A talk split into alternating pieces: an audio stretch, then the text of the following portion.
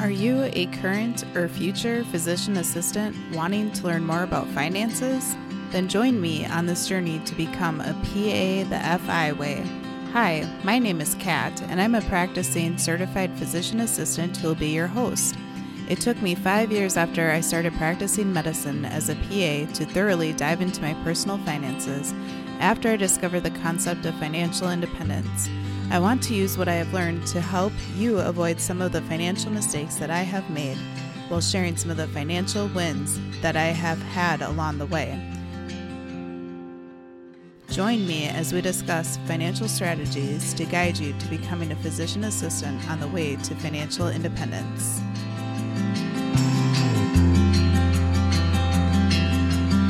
Welcome back, everyone, to the PA the FI Way podcast. I'm your host, Kat, and on today's episode, we have two returning guests. We have Shayne Foley and Jordan Fisher. Welcome to the show, both of you. Thanks, Kat.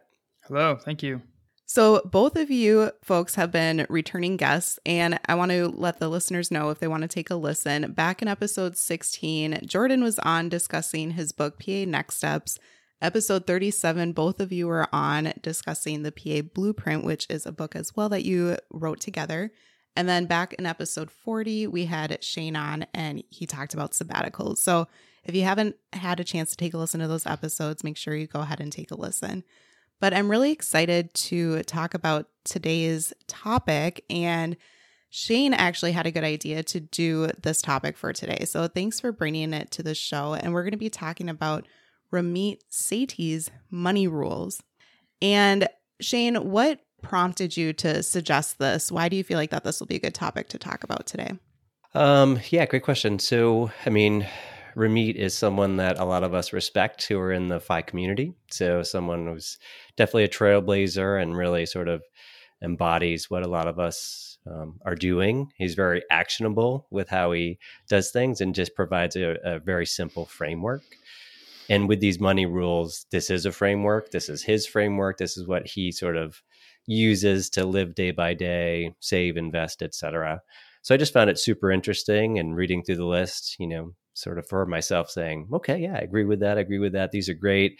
And some of them saying, well, that was not necessarily how I follow it or what I think, but I mean that's that's the beauty of it is that you don't have to agree with all of them, but this just provides a basic framework for people to potentially work off of, adopt for themselves and whatnot. So I thought maybe we could have a conversation about it and um, sort of see compare how we do it ourselves, and then the audience can hear that and think for themselves in regards to what they might want to adopt or um, maybe they'll hear some things from us that they haven't thought of and maybe want to try that out as well. Great. I agree. I think that these rules will be really good discussion points, and the people who are listening can certainly decide if they agree 100% with them or if they want to make modifications or perhaps come up with their own set of money rules as well. If the listeners aren't familiar with Ramit Sethi, he is the author of a book as well as the host of the podcast that are both called I Will Teach You to Be Rich. And they're both really good if you haven't had a chance to check them out. I will include a link to the book in the show notes as well for you. And then he was also featured on the Netflix series called How to Get Rich. Have you, Shayne, or you, Jordan, had a chance to watch that series at all yet? Uh, I have. I'm not all the way through because I uh, my rule is I only watch it with my fiance, so I have to get her in the right mood to watch it. I, I would I would watch it straight through, but I have to find her at the right moments because then I'm like, so what do you think about this? And it uh, prompts some fun conversations. Yeah, I'll be honest. I have not watched it. My Netflix binging has gone down dramatically since I had a child, so that's the main reason. Your choice. Yeah, that's totally understandable. And that is a life update that you've had since our last conversation was that you've had a kiddo. And how old is he now? 15 months and growing. That's super exciting. Yeah. Cool. And then, Jordan, I believe that being engaged is an update as well for you, too. So that's super exciting. Yes. Oh, yeah. And wedding planning currently. So um, I'm sure that'll come up today. Yeah. Well, good luck with both of those things. That's big life changes for sure. Yeah, Jordan, you bought a house too. Don't forget that. Oh yeah. Oh, nice. House. Yeah. That's Congrats on that. Rules and you did all the things. I don't know if it should be. yes, yes. The American dream. Got a dog too. So. Oh, there you go. Nice. You guys are growing up. we are right before Right your before eyes. your eyes. yeah, I thought that that Netflix series, How to Get Rich, was really good, especially for introducing the concept of financial independence and trying to build wealth, saving and investing, and paying off debt to people who aren't really in the financial independence community quite yet. I think it was a really good kind of introduction series for them. So I encourage Did you listeners get your to husband to watch it? Yes, I did actually. He watched it and he thought it was good and, you know, prompted good discussion points as well, too. Nice. Yeah. So let's first review what his 10 money rules are so that the listeners are up to speed and can identify what they are while we're having this conversation. So the first money rule that Ramit has is always have one year of emergency fund cash. And I'll give just a brief thought on this. I feel like that that's a good rule for a lot of people to live by. I personally don't feel like you need a full year of cash and that at least 3 months to 6 months is a good range to aim for. At the same time though, having a full year does provide an extra safety net and you know, it can give you more freedom perhaps if you're thinking about leaving a job early or taking a sabbatical as you had Shayne. So, what are your guys' thoughts about that first rule? Well, I mean, when we say cash, I mean, cash is the easiest and most liquid asset, right? So that's probably why he says cash specifically, but I suppose it could be, as long as it's accessible, I would potentially agree up to the one year, um, depending on your circumstances too. So you mentioned sabbatical for, for us and for other people, depending on how long having that extra, you know, six months for a total of a year is, is pretty critical. Um, but yeah, I think I, I, agree with you for the most part, Kat, with what you said. I think six months is is adequate for most folks. Mm-hmm. And I feel like even a year is a little daunting for somebody that thinks about this stuff all the time, um, and that comes at the sacrifice of other things, investing and whatnot, which I'm sure we'll get into. So um, I, I agree with you, Kat. I think a year is maybe a little excessive, but shoot, if I had that, I'd feel pretty good.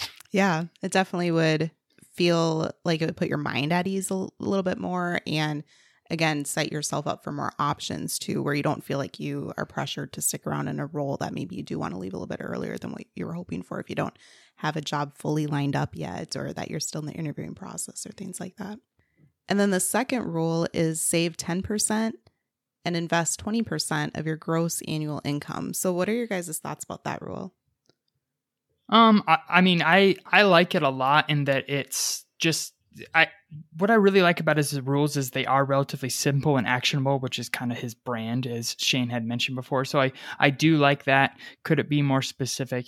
Yes, but like at the core, these are just very um, broad rules. So I, th- I, think it's reasonable to say, hey, 30% live on 70% of your income, um, the rest divert to investing and saving. So I, I think it's a, a nice, easy, simple step to start with. So, yeah. So broadly speaking, like Jordan said, 30%, that's a great you know percentage to save invest um mean some people will be much higher than that but at least we want to try to get 20 30% uh, if that save 10% includes going towards the emergency fund uh, and or large purchases then i agree that's probably a good amount. The invest invest 20% i mean that's really easy to do um, with your 401k or 403b alone. I mean you could potentially hit close to that so or even above that if you're maxing it out. So not not too challenging to do if you know what to do with your money and so overall, yeah, I think 30% is pretty pretty reasonable and you're going to find people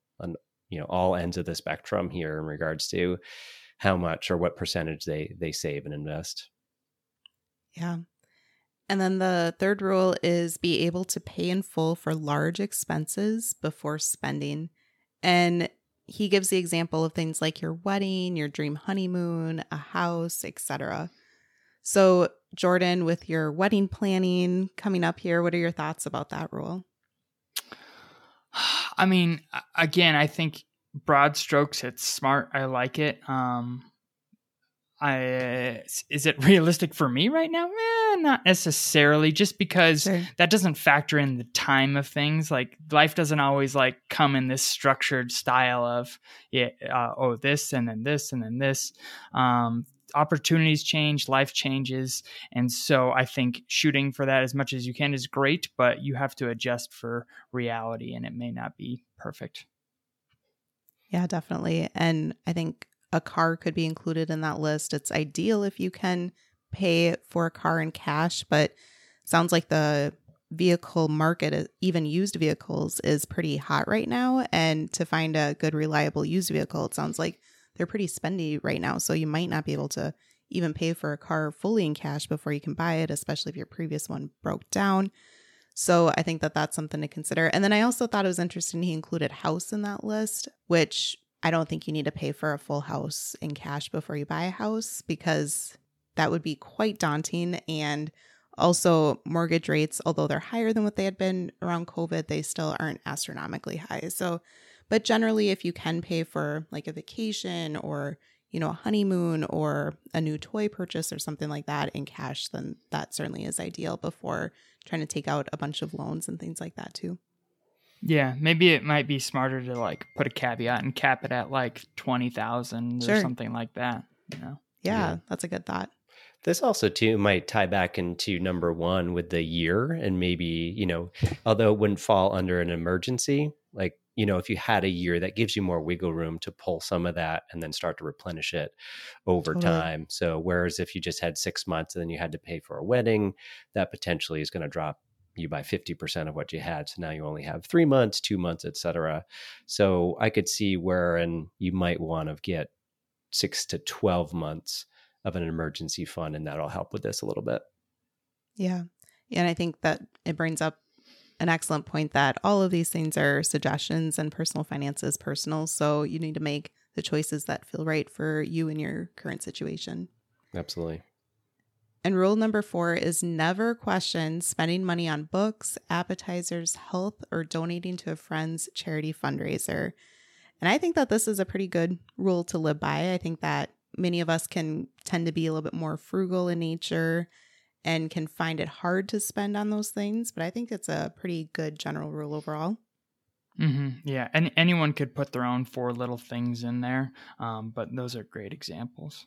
Yeah. Yeah, absolutely. I mean, I'd put travel in there for myself and, you know, books, health, those sort of things in there. I mean, he does appetizers. I, uh, yeah, that too.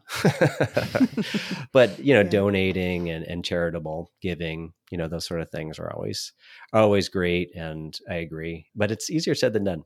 Um, just in general to not, or, or to be less frugal you know if you yeah. have decades of that under your belt and that's that's how you go about the world or how you have it's it's more challenging um, speaking from personal experience than than i thought it would be yeah and then the fifth rule is business class on flights over four hours and i think this could be a good rule for a lot of people if they feel like they have the funds and want to enjoy a little bit of extra leg room a little bit more perks or benefits I generally, you know, I'm shorter individual, so I don't care too much about extra leg room. If it's a relatively short flight, like maybe six to eight hours, but if it's a really long flight, maybe I would consider implementing this rule in the future.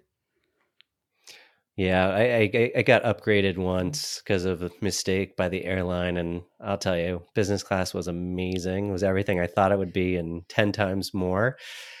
But at the same time, when I see those price tags, I just sort of recoil. And again, going back to what I just said, frugal me is like, oh, uh, that can I really do? I really want to spend four times, 10 times the amount. And oof, I like it. I like the rule um, because this is, again, part of Ramit's rich life that he wants to live. So I think we could all have our own version of that, perhaps something like that. But um, I mean, I love the example but ask me if I'm going to be doing it anytime soon. Probably not. yeah, that's understandable. And then rule number six is buy the best and keep it as long as possible. And I think that, you know, similar with all these rules, it depends upon what it is, but I think it's a really good rule to live by for several things where, you know, if you can buy something that really provides a lot of value, you feel like you will use it a lot very frequently, and it'll last for several years and be durable, then yes, go ahead and, you know, buy the more expensive option and use it and keep it. Whereas other things in life, you know, certainly the cheaper or moderate priced item can be just as good as the more expensive item. Yeah, I feel like with this, like in order to make that happen, you have to do your research almost. I mean, especially all of us, I'm sure we're the same that we want to make when we want to make a bigger purchase, we overthink it and wait and do all these things. And I think that naturally leads to that so that yeah, it works out where you get good value. Yeah. The only thing I'll add to that is buy the best and in parentheses after that on Prime Day or Black Friday. that, that would be our rule. It's like Sure. if we can wait until the times when which prices may go down, like then then it appeases that frugal side too. totally valid. I like that. And then rule number seven is no limit on spending for health, such as a personal trainer or education, such as courses, events, etc. Yeah, another great Ramit rule that fits um, very much with his brand and his personality. And I don't think any of us, as healthcare professionals, would ar- would argue about the health side of that or the education for that matter. Yeah, I mean, I think that's spot on, perfect. Um, you know, I try to try to abide by that one for sure. Yeah, I think it's a great rule to live by. Sometimes easier said than done, where you see the price tags and you're like, oh, do I really need to? But I think it's a really good thing that you just shouldn't be thinking twice about that necessarily if it's really your health or your education that will advance your career or your side projects or things like that. It's a really good rule to live by. And then rule number eight is earn enough to work only with the people I respect and like. And I think that that's a good one too, where you don't have to feel like you're pressured to stick around in a job that doesn't value you or that you feel like is in a toxic work environment or things like that. So I, I really like that rule as well. Yeah, and it goes ties back in with the emergency fund side of things that allows you to make these changes. Totally. And then rule number nine is prioritize time outside the spreadsheet. And Ramit is pretty famous for that rule and that line. He almost kind of pokes fun at people in the FIRE community. So, financial independence, retire early, where they are so focused on living in the spreadsheet, being money nerds, running those numbers, and being so frugal and not living their rich life outside of the spreadsheet. So, I think that that's an excellent rule to live by too. Yeah, and I think that's been validated as of recent from just sort of listening to some, you know, FI podcasts and reading some um, blog posts like Mad Fientist. I think talks a lot about sort of having some regrets, right? Be spending too Yeah. much time in the spreadsheet. So actually, I think that one's holding up pretty well. And for folks who have crossed, you know, quote unquote, the finish line and, and are retired or whatever, like I think a lot of them are reflecting back now and sort of saying, oh, maybe I would just have toned that back a little bit um, and still got to the same results, um, but enjoyed myself in the process more. Definitely. I think it's so important that you prioritize your relationships with your family members, your friends, your significant others, as well as prioritize those experience and hobbies leading up to financial independence. Otherwise, you could be burning bridges along the way and just not really enjoying life much until you get there. And then you're looking around and you're like, well, I don't really have many people in my life to be able to enjoy my current life with as well. So it's really important that you do live life outside of the spreadsheet. And then rule number 10, which is the last rule, is marry the right person. And I think that this is important. I think that if you can have some financial discussions when you're dating, then that can certainly be helpful. But if you're like me and many of us, you didn't really understand personal finance or financial independence until you're already married. And then you have to learn how to communicate with your spouse and have those discussions as well. So it is really important that you marry someone that you can get along with, that you communicate well with, and that you can work together on a common goal if marriage is your goal in life as well. What are your guys' thoughts? Oh, 100%. Marriage is a partnership. And yeah, it is interesting to hear that versus like reflect on myself where I know about this ahead of time, but also similar to you, somebody that's uh, not like trying to live by it as much and kind of working through that and figuring out where to compromise and uh, just making sure you're staying respectful throughout the process. Yeah, I mean, as it relates to finances, it's nice when you're on the same page as your spouse, you know, and whether they're coming into the relationship that way or you can just talk it through and have these conversations openly. I mean, isn't it usually referenced that finances are the main reason for divorce or like top three, I think, um, financial um, disagreements. Yeah. So it's good if you're getting that out of the out of the way ahead of time. Um, and then again, hopefully you're on the same page. But if not, at least you can have open conversations, see the value in things, um, and then perhaps meet halfway or whatever. But if someone's a huge spender and someone's very frugal, there are going to be a lot of sort of small and big um, problems that happen along the lines. Yeah, definitely.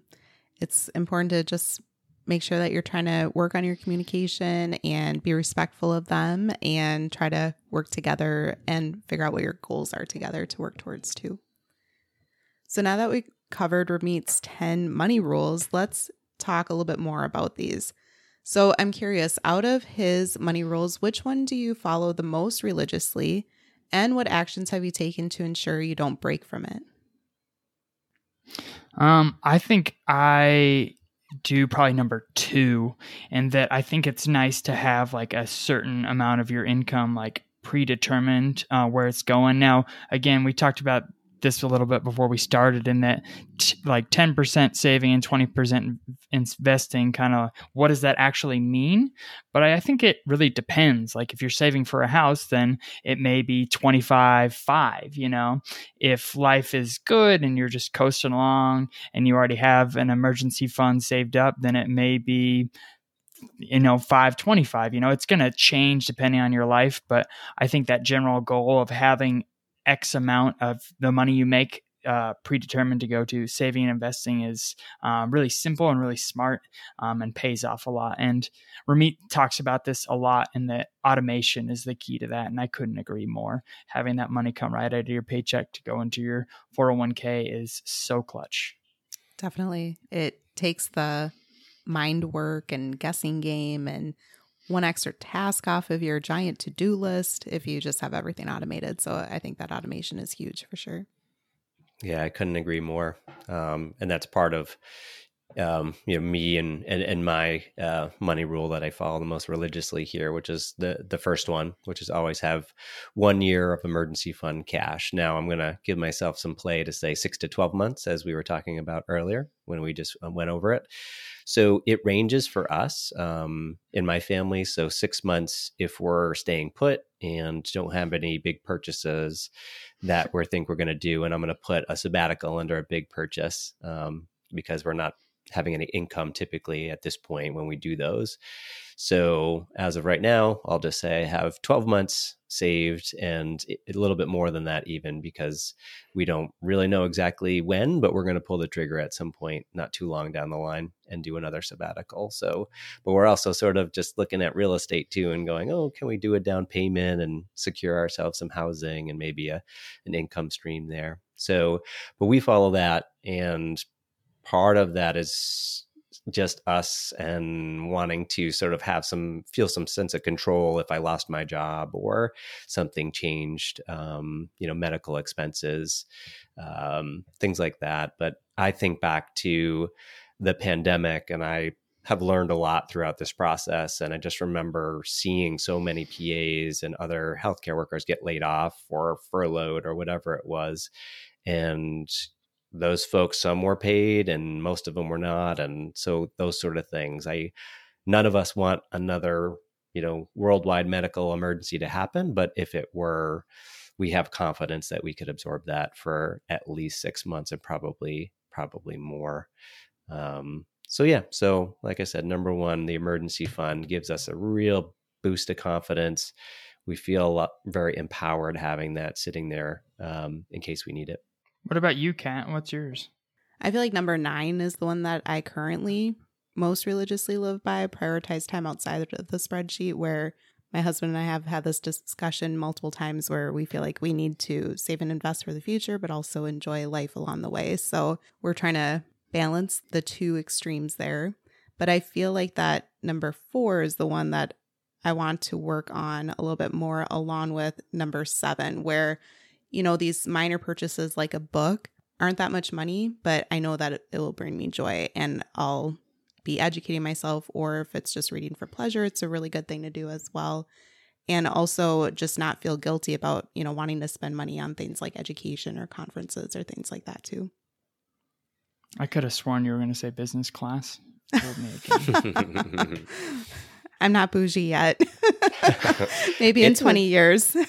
It's it's hard to cross that threshold. That's what I was saying before. It's so hard, especially that one. I feel like that one to me of the rules is kind of the most extreme in my mind, right? I see that I'm like, wow, ooh, you know, and it, you know, those are just probably deep rooted stuff. It says, am I worthy of business class? Am I that kind of person? Who sits in business class? Do I sit? You know, there are big questions. I think probably underneath that, but yeah, that one yeah. is that one's the hardest one. I think. I think so too, for sure.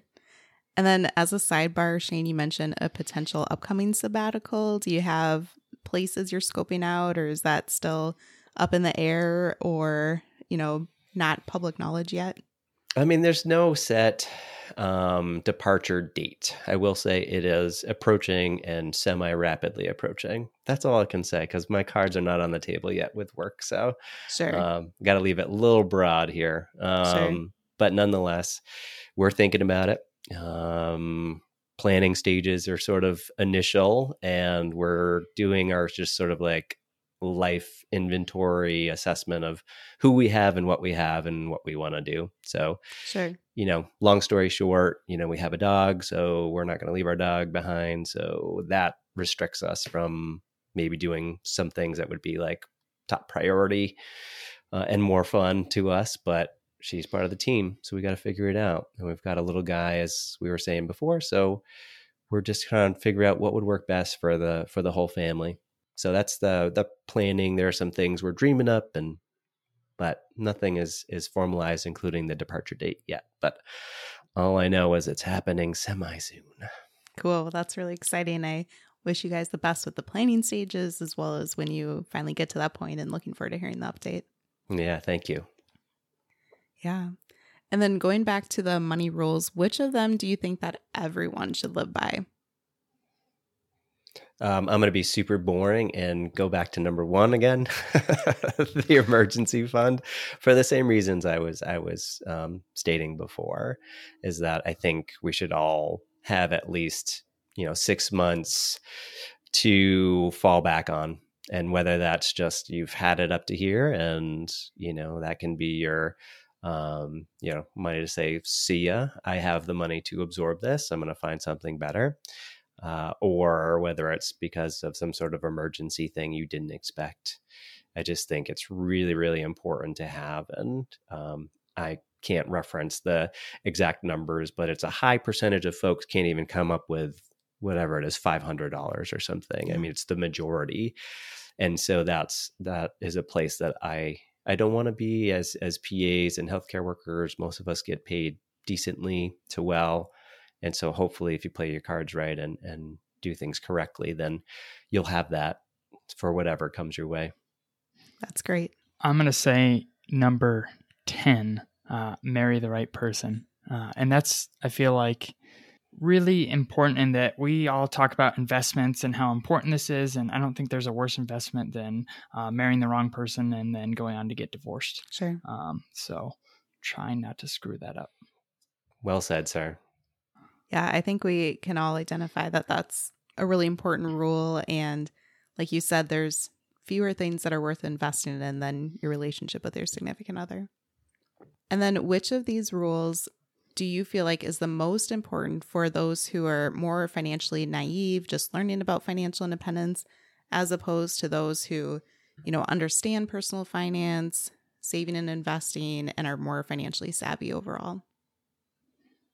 number one start with just having some savings like shayne said so many people can't even absorb a little emergency let alone a big one so i mean some i mean all we hear about is people living paycheck to paycheck. So if you can just learn not to do that and save 200 300 400 500 and go from there that's such an easy first step but such an important first step to changing everything. And to take it one step further put it in a uh, high yield savings account which are great right now. Yeah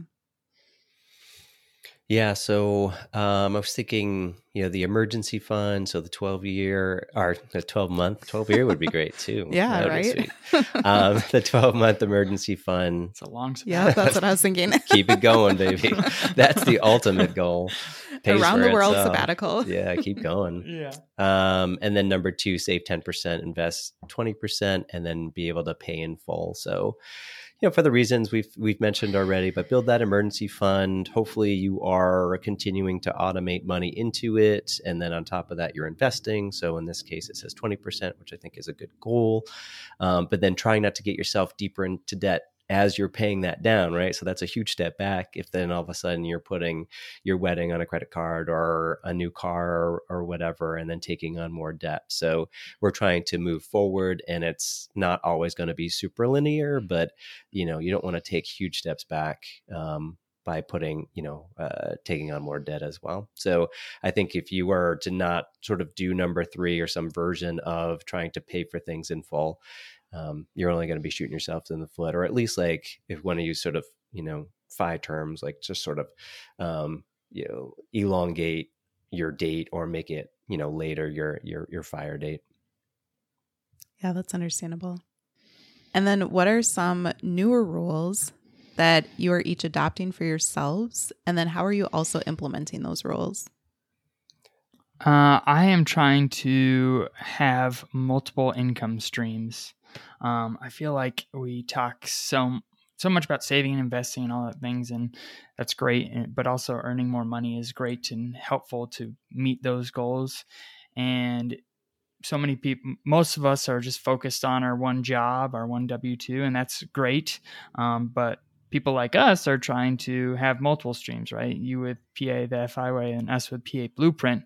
Um, so I, I think trying to figure that out more and more between this, our jobs, real estate, precepting, teaching, all these things. Uh, nothing gets me more fired up than looking at like my monthly Excel sheet and being able to put, oh, here's my salary, but also here's the extra income I earned. I feel like that's so rewarding. So having as many of those as possible is definitely like my new rule. That's great. I believe the stat that I recall reading is the average millionaire has an average of seven income streams. Have you guys seen that or heard that?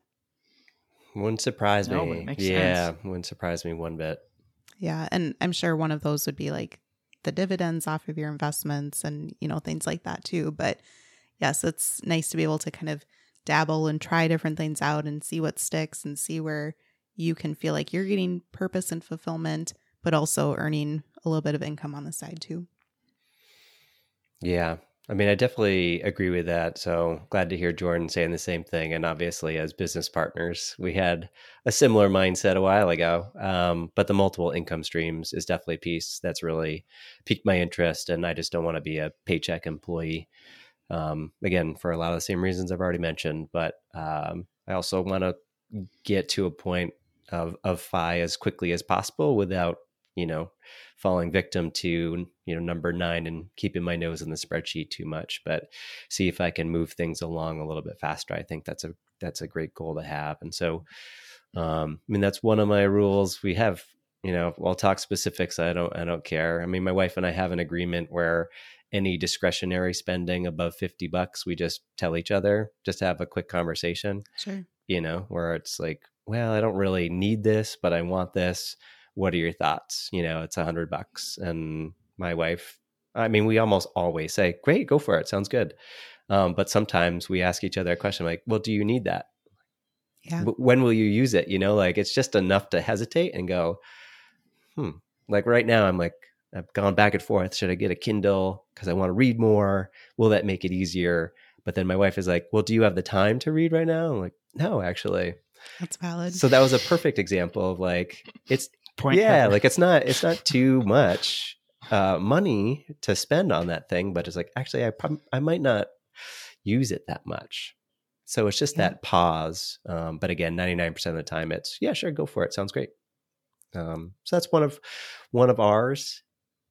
Another one is trying to loosen our purse strings a little bit um on the things that we value you know living our our rich life and what that looks like. So we're just trying to you know learn how to do that. That is actually part of this process too. It's much easier to go with a framework I already know, which is kind of be frugal and save and invest. And I'm good with that. And that feels great. The spending piece feels still doesn't quite feel right to me on certain things. So we're we're we're trying to implement that. And then lastly, you know, I just do this thing where I'm always watching our checking account. So not too much time, but just usually once a month and any excess I just sort of send off to our high yield savings account or put in investing. So I just kind of, it's almost like old school, like, um, you know, ch- check balancing, you know, account balancing, but I project forward and then I see, okay, for the month, looks like we're going to be up, you know, $500. I'm going to take a hundred. So I'm still being safe in case anything else comes up and I'm going to siphon that off to high yield savings account or investing. Yeah. So just a little bit like that. And some of it's already automated, like to our son's 529. Like some of this thing is, these things are already happening, but I just try to even do 50 bucks here, 500 bucks there.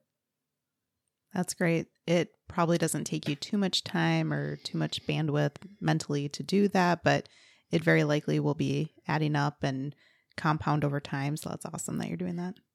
Yeah. And then, what are some unorthodox financial rules and traditions that you each follow? I used to be better at this, and you know, like I said, with the saving and investing, all that, you have to adjust for life and live outside the spreadsheet. But uh, I think as for as long as you can, specifically after school, it's uh, de- keep that housing cost as low as you can and live as close to work as you can. Um, both those are huge, and take um, care of your two biggest expense or two of the three biggest expenses in housing and transportation. So uh, that was a hack I did for the first three years out of PA school, and it allowed me to really hit my student loans hard. So cool. that was that was key. Awesome. Yeah, I mean, one thing we've tried to do, and we're doing it right now, you know, in a trip we're trying to take. Um, we have again specifics are more interesting for your audience, so we're trying to go to Portland, Maine, and and see the band Camp. I really want to see them, and uh, it's just kind of expensive, you know, to go because it's Labor Day weekend and it's only a couple sure. weeks away, and we're like, how do we afford this? Because if we're saying like, can we afford this? The answer is yes, but then it's not motivating. Like we don't have to think more about it.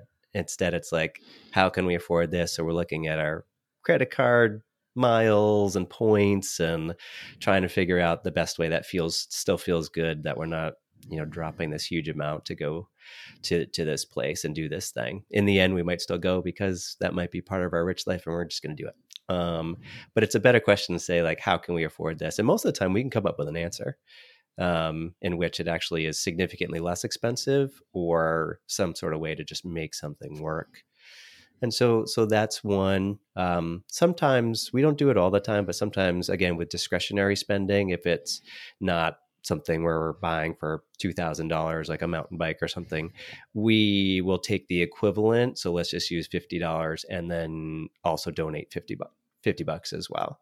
Because we feel like well we're we're buying something we don't really need but just we want. It feels good to also donate so let's take the equivalent and do that and so sometimes we kind of just do that and that feels good as well. Um, so that's something that again not 100% of the time but we we do. I just feel like if i can spend this money right now i need to also look at that same pot of money and say what could i potentially give as well? Sure. so we do that a little bit and then lastly you know our sabbaticals we we save and spend now on those. Um, you know that's that's definitely unorthodox because i think a lot of people would have a hard time sort of recognizing the investment in ourselves that we're doing, you know, and trying to live our lives as we go and not just waiting, you know, to get to FI and then and then all of a sudden the doors open and you know we can do what we want. But instead we're trying to do it at certain intervals and whenever we can. Yeah i really love the idea of sabbaticals for a lot of people can help with burnout but also the fact that once you reach FI you know, hopefully you're still young and healthy, but you don't know what your body will be like or your spouse's body or things like that as well. So it's ideal to try to enjoy those experiences now along the way and not just try to reserve or save them all for once you reach FI. So I really like that you do that.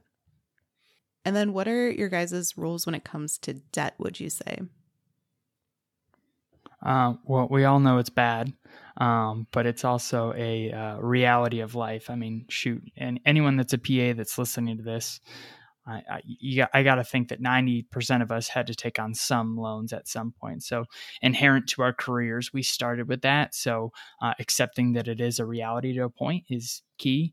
Uh, what I learned early on, at least playing the game with student loans, is interest rate is everything, and that's, uh, I mean, it took me a while to like like put this in my head, but it's like obviously when your investments are earning seven percent interest, that's fantastic. And the inverse of that is when you're paying 7% on your loans, it's the same thing. It's like, oh, wow, that is a lot of money. Um, so playing the game, uh, I, I did not predict the pandemic stupidly enough. So I uh, refinanced my loans from government to private. But sure throughout that process, I learned the game and could get interest rates really, really low. Um, and you can do that with everything uh, as long as you're thinking about it and knowing that's an option. So uh, I think that's key to getting out of debt is having really low interest rates on the debts that you do have. Yeah, definitely. Jordan, do you tend to follow the avalanche method then instead of snowball method when you're paying off your debt? Or does it just kind of depend upon what your goal or priorities are at that time, which one you want to pay off the most?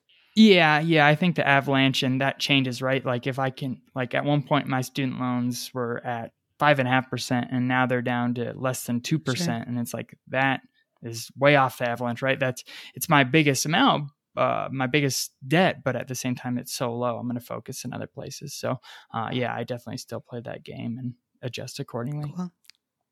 Yeah, I'm so glad you mentioned the avalanche method. That was one of my one of my rules for debt um, is avalanche method. We we like it better, feels better. I like to take the big bites first. Um, so that's it's right on there. So so happy you mentioned that. Um, great minds, Shayne. Yeah, great minds, totally for sure. Um, and then uh, another one I had on here was just avoiding debt if you can, but sometimes you can't, and that is absolutely fine revolutionary thinking from Shayne. right, right, exactly. Um, so yeah, so I mean, we're not afraid of debt, but we just minimize it. Certain things like bigger purchases, we don't have the cash to, you know, to to use, and so we're going to have to take on debt. Like for instance, if we get a mortgage, pick up an investment property, something like that. So totally good with that. That is absolutely fine. But other things like everyday spending, credit cards, like we're paying that off every month in full. I cannot name a single month probably in the last five years that we have not paid in full. I mean, it's just how we do it. Um, again, going back to the emergency fund, if we have to, we move just a little bit over only to replenish it the next month. So, so yeah, paying those credit cards off, and so we get the advantages of the the miles and everything else, and um, they don't get much of anything from us. That's awesome. Yeah, I think that it's ideal to recognize that debt can get you a lot of places in life. Like some student loan debt can be good for our careers, for example. I'm not going to go down the rabbit hole of that. I think student loan debt's astronomical. You know, it's way too high in my opinion, but we don't need to touch that Amen. during this discussion. But anyway, um, moving on with debt. So some debts can get you you know, good places, like you mentioned, real estate investing. Maybe you do go into a little bit of debt to have a rental property that's a long term rental or a short term rental, but you are generating income smartly with that debt and you're using it as leverage. So, unlike what Dave Ramsey preaches, I would say I don't agree that all debt is 100% bad, but at the same time, it still doesn't feel good, no matter what type of debt I feel like, you know, at least I haven't done real estate investing, but maybe people who do that, they're like, oh, I, I don't mind that I have, you know, several hundred thousand dollars or a million dollars worth of debt in my real estate investments. Maybe they don't mind at all because they are generating so much cash flow. So I think it is important to recognize that it's on the individual level and what feels good to you about how you approach debt. Yeah, that's a those are all great points, Kat. And I think on your way up, if I could use that term, like on your way to building something, building real estate or just your investments, most of us have to take on debt. I mean, sure. we're, we're just in a place where we don't have that kind of cash to be throwing around. But as you grow and build and potentially, yeah, potentially you can avoid debt. But when you're starting out, especially when you're first starting out with your career, I mean, most of us have some sort of debt. we just don't have that kind of cash lying around. You have to accumulate it, you have to earn it, however you're going to do that. Yeah, definitely. And then we've touched on this a little bit already, but if you have more thoughts to add, what are your rules when it comes to having an emergency fund and building it and utilizing it and things like that?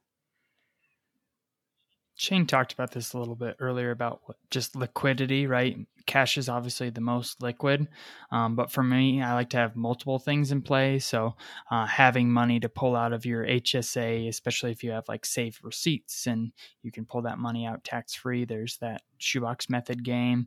Um, so having cash and then HSA is maybe the second or third, and then like worst comes to worst, you can pull out of your Roth if you need to. Um, so just having multiple layers of uh, emergency protection, I feel like is uh, really big for me, and uh, because emerg- emergency funds, especially cash, will fluctuate, and that's just life. So just make sure you're protected at multiple levels. So if you're exposed in one area, you have some safety elsewhere. Yeah, I think that's great to utilize different buckets when it comes to emergency fund if you can, and recognize that your contributions to a Roth IRA technically can be part of your emergency fund if you want to, because you don't get penalized if you pull out your contributions. You would get penalized if it's the growth over time. So, like you said, if push comes to shove, maybe you do tap into that. You know, ideally, if you're doing well and you're not having a true emergency come up, you want to leave your money invested to be able to grow over the years. But I think that's a good rule to think about too that you could consider that as part of your emergency fund if you want to. What are your thoughts, Shayne? Two things I was thinking about with this. Um, one main one overarching is you know don't touch the emergency fund unless we have to but for us it's a little different because of the sabbaticals we kind of have to be liquid um, to do that and so we have a threshold we have our one year of spending you know we average out about $50,000 in spending per year. So we know we need at least that for a sabbatical, or that's what we think we need. So don't go below six months at any time, whether it's a sabbatical year or not. Um, and then anything significant, like 125% above what we need. So I don't know, like that math would be $62,500 actually. So anything above that, um, again, siphon off and make it, put it to work. So that could be a high yield savings account, but don't let it just sit there. If there's, you know, if I'm getting, you know, uh, a certain amount for a high yield savings account, but I can go ahead and then invest it into a brokerage account and still have pretty reasonable access to it, and I'm getting 7%, then I'm going to move it. I don't want it to just sit there idle and so we kind of have an absolute top end in which everything should go and be invested or go somewhere else. And then we have a bottom end in which not to go below. Cool. Nice. And then what do you feel like your rules are when it comes to PA jobs in general, whether you're searching for a new one or your current PA job? What are your rules when it comes to PA jobs? Oh, so many. Um, I uh, living in Colorado has been interesting. Now I just have the viewpoint of Colorado, but um, just seeing uh, how important salary is in terms of lifestyle and your location, and everything, and how some places you have a lot more uh, bargaining power or negotiation power, and other places not. Um, but just making sure that you are being reasonably compensated um, like we we help a lot of new PAs um, with like contract negotiation and just look at a lot of contracts. And sometimes you'd be amazed on how much employers uh, think they can get away with paying PAs, and uh, it's a little disheartening. We as a whole need to um, continue to grow on that, and I feel like the AAPA salary report is helpful, um, but there's still other things that need to be done. So. Uh, when it comes to PA jobs, salary is super important, and that needs to be remembered but also production pay is key. Uh, I think as a new grad, right, you just want your job, you want it, you want a paycheck and all these things. But as you get more experience, more efficient, uh, certainly the physicians, or most of the time, they're getting rewarded for working hard and seeing more patients. And I think PA should be the same way. So finding a job that rewards you for that, um, because if you don't, again, once you've been doing this for a while, it can be pretty frustrating. Yeah, I've had roles where I'm paid straight on RVUs. So the more patients I see, the more complicated the visits are, the more I get paid ultimately. I think it's more common to actually have a base salary plus RVU bonus type of structure.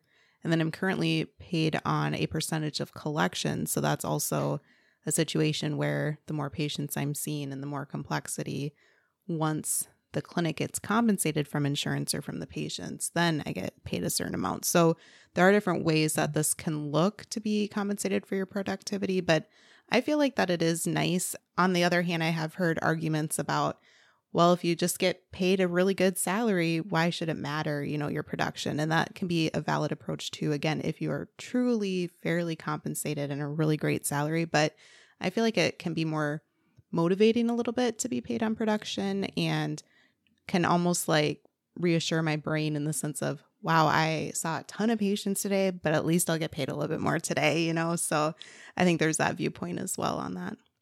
Yeah. I mean, at my current position, the physicians are under that model, but the PAs are not. So I, I understand if you're uh, compensated appropriately, sure. But when it's the inverse relationship where the provider wants to see more and more and you're attached to them and you're helping sure. them, and the more they see, the less you make in terms of like the more work you have to do, the more hours you have to spend. Like that to me is just mind boggling how that's a thing because our, our brains are pretty simple, right? Um, so it, we need to be rewarded for working hard. No, that's valid. I think that, yeah, if you are in a specialty where you do work alongside a physician counterpart that closely versus more autonomy or more have your own patient panel or things like that, then yes, that's very valid, especially if you're getting more duties placed on you and expected to be there longer hours or again push for more and more and more but then your compensation's not being replaced or boosted to reflect that then i I agree that doesn't seem like it's very fair or reasonable. Well, I will throw in some some of my thought here uh, thoughts here when it comes to PA jobs. Um, I mean, I wrote here negotiate for more um, right from right away. Like whether you're a new grad or this is your third job, doesn't matter. Try to negotiate, get as much as you can from the from the jump. Um, yeah. And then as you are settling into the role, you know learn what your metrics are how you're being measured on things and how you could potentially earn more right? Or be more productive let's say let's start there and be more productive. That doesn't always mean more patients that could mean just better patient satisfaction scores or however again you got to learn the metrics and then go to the negotiation table again and try to get your raise. And when you get that raise pretend that raise never happened and invest that difference whether it's 5000 10000 or do something great with it whatever whatever that is for you. Uh, basically going back to living your rich life with that. And then just repeat you know just go ahead again back to the start try to figure out how to earn more. And then you just sort of keep leveling up your compensation.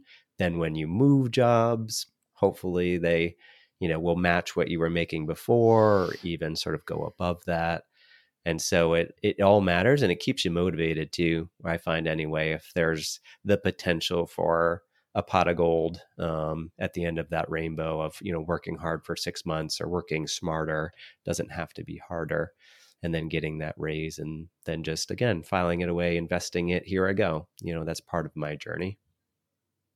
Yeah that's great. I think that negotiation is such a huge topic that we aren't really taught very much in pa school and even throughout our career, you know, that is put on the side burner. Like, just try to get a good job. Who cares about negotiation and trying to get more either when you're starting your new job or at the six month or 12 month point in your new role where you can negotiate many different things besides just the salary. So, I think that negotiation really is key and that it's important to empower PAs out there to feel like they can negotiate.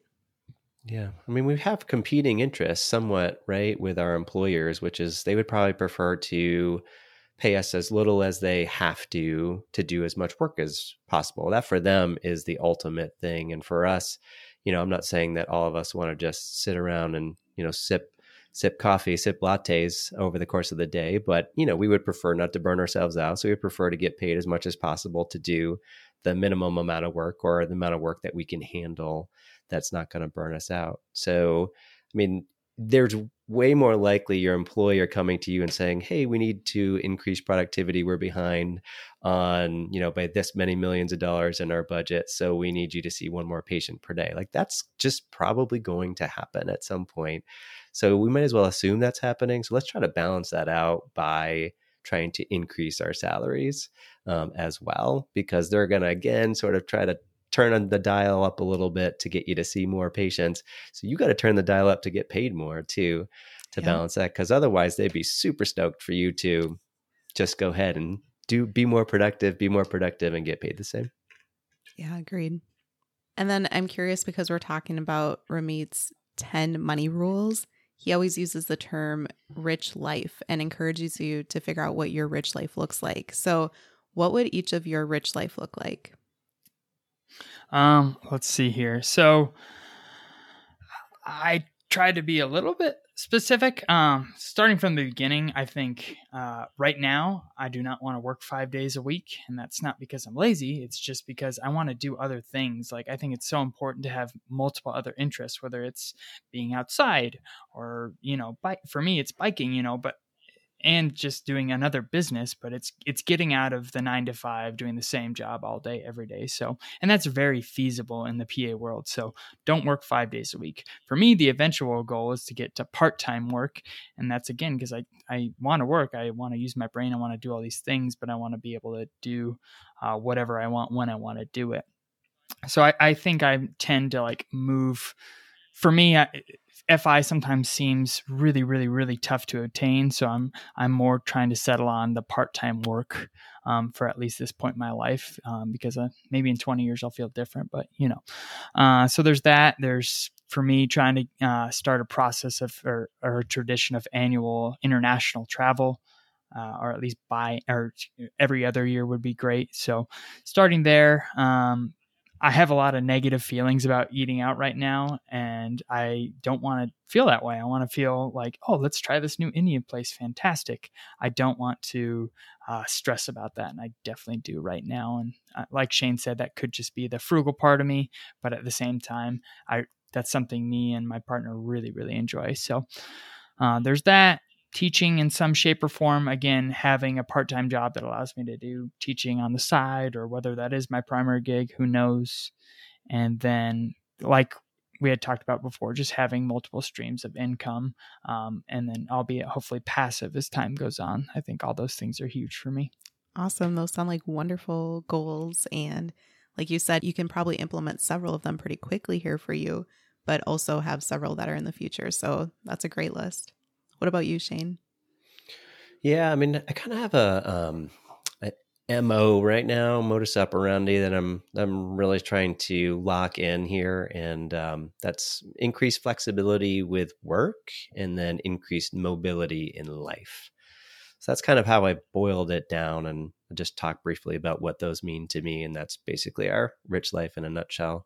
But the work flexibility, like I really want to just sort of remove myself here from an office having to be in a physical location.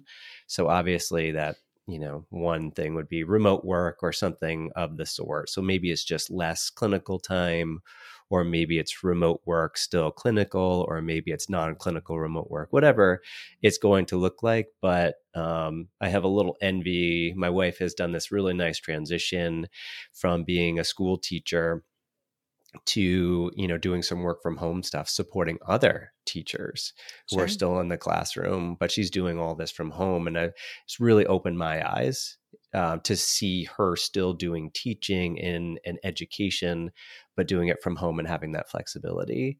Um, and so I, am really hoping that i can sort of line myself up with something um, similar in the future and that's in regards to mobility in life like we would we don't necessarily want to be nomads moving all the time but i also am sort of now questioning our like it was historically like a five to seven year interval for a sabbatical. So um, a lot can happen in five years. I mean if you go back five years a lot has happened in the world and in our lives and so i don't want to wait that long.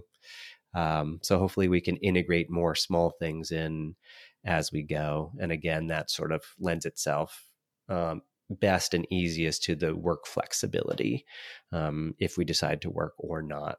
So we're we're working towards that. I'm trying to understand for myself what that looks like and for our family.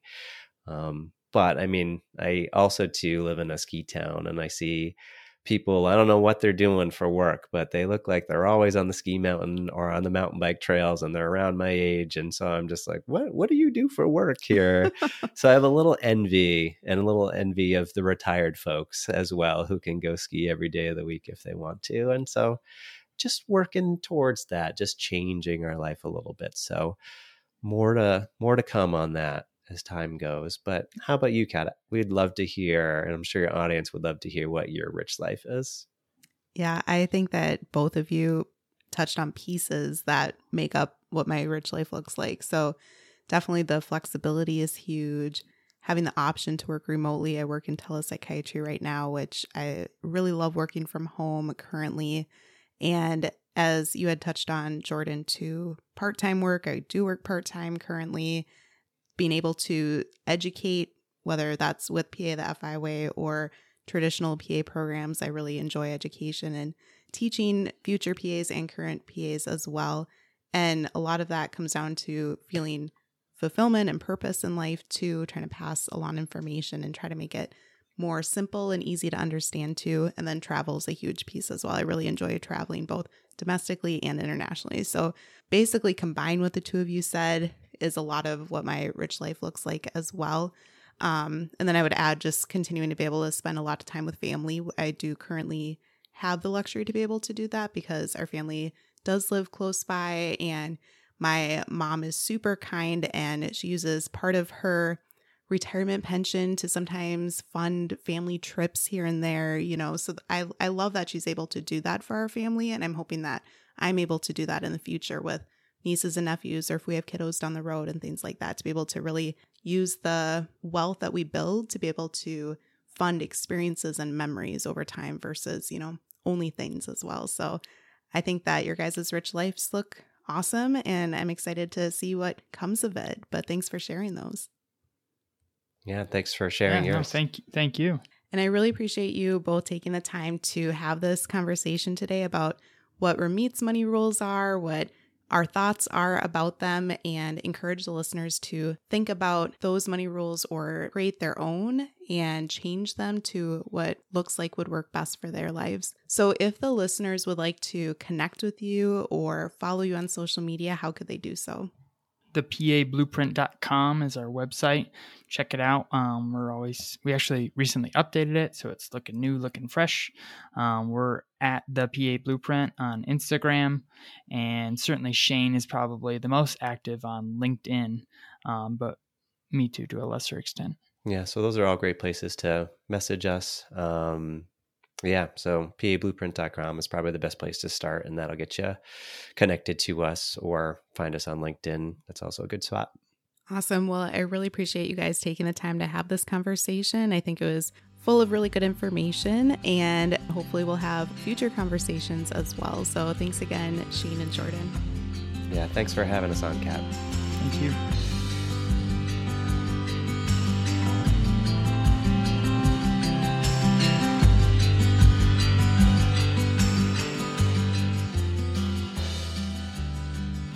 Thank you for tuning in, and I hope that you decide to continue to join me along this journey of becoming a PA the FI way.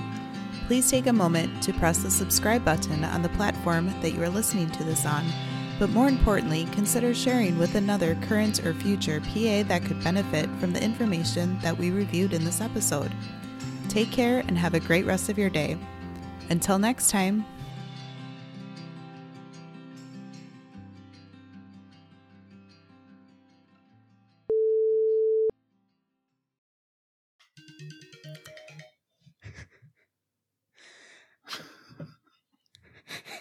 I'm sorry. That's funny. I put it on silent. Sure you did. Sure, you did, Jordan. I put on do not disturb. I put on silent.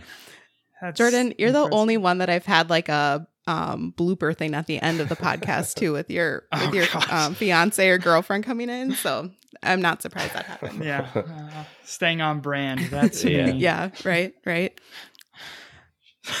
Sorry. Was that No, Russia it's good. calling Jordan? Your your your comrades? They're already Right. interfering. My goodness. Oh my goodness, that's so funny.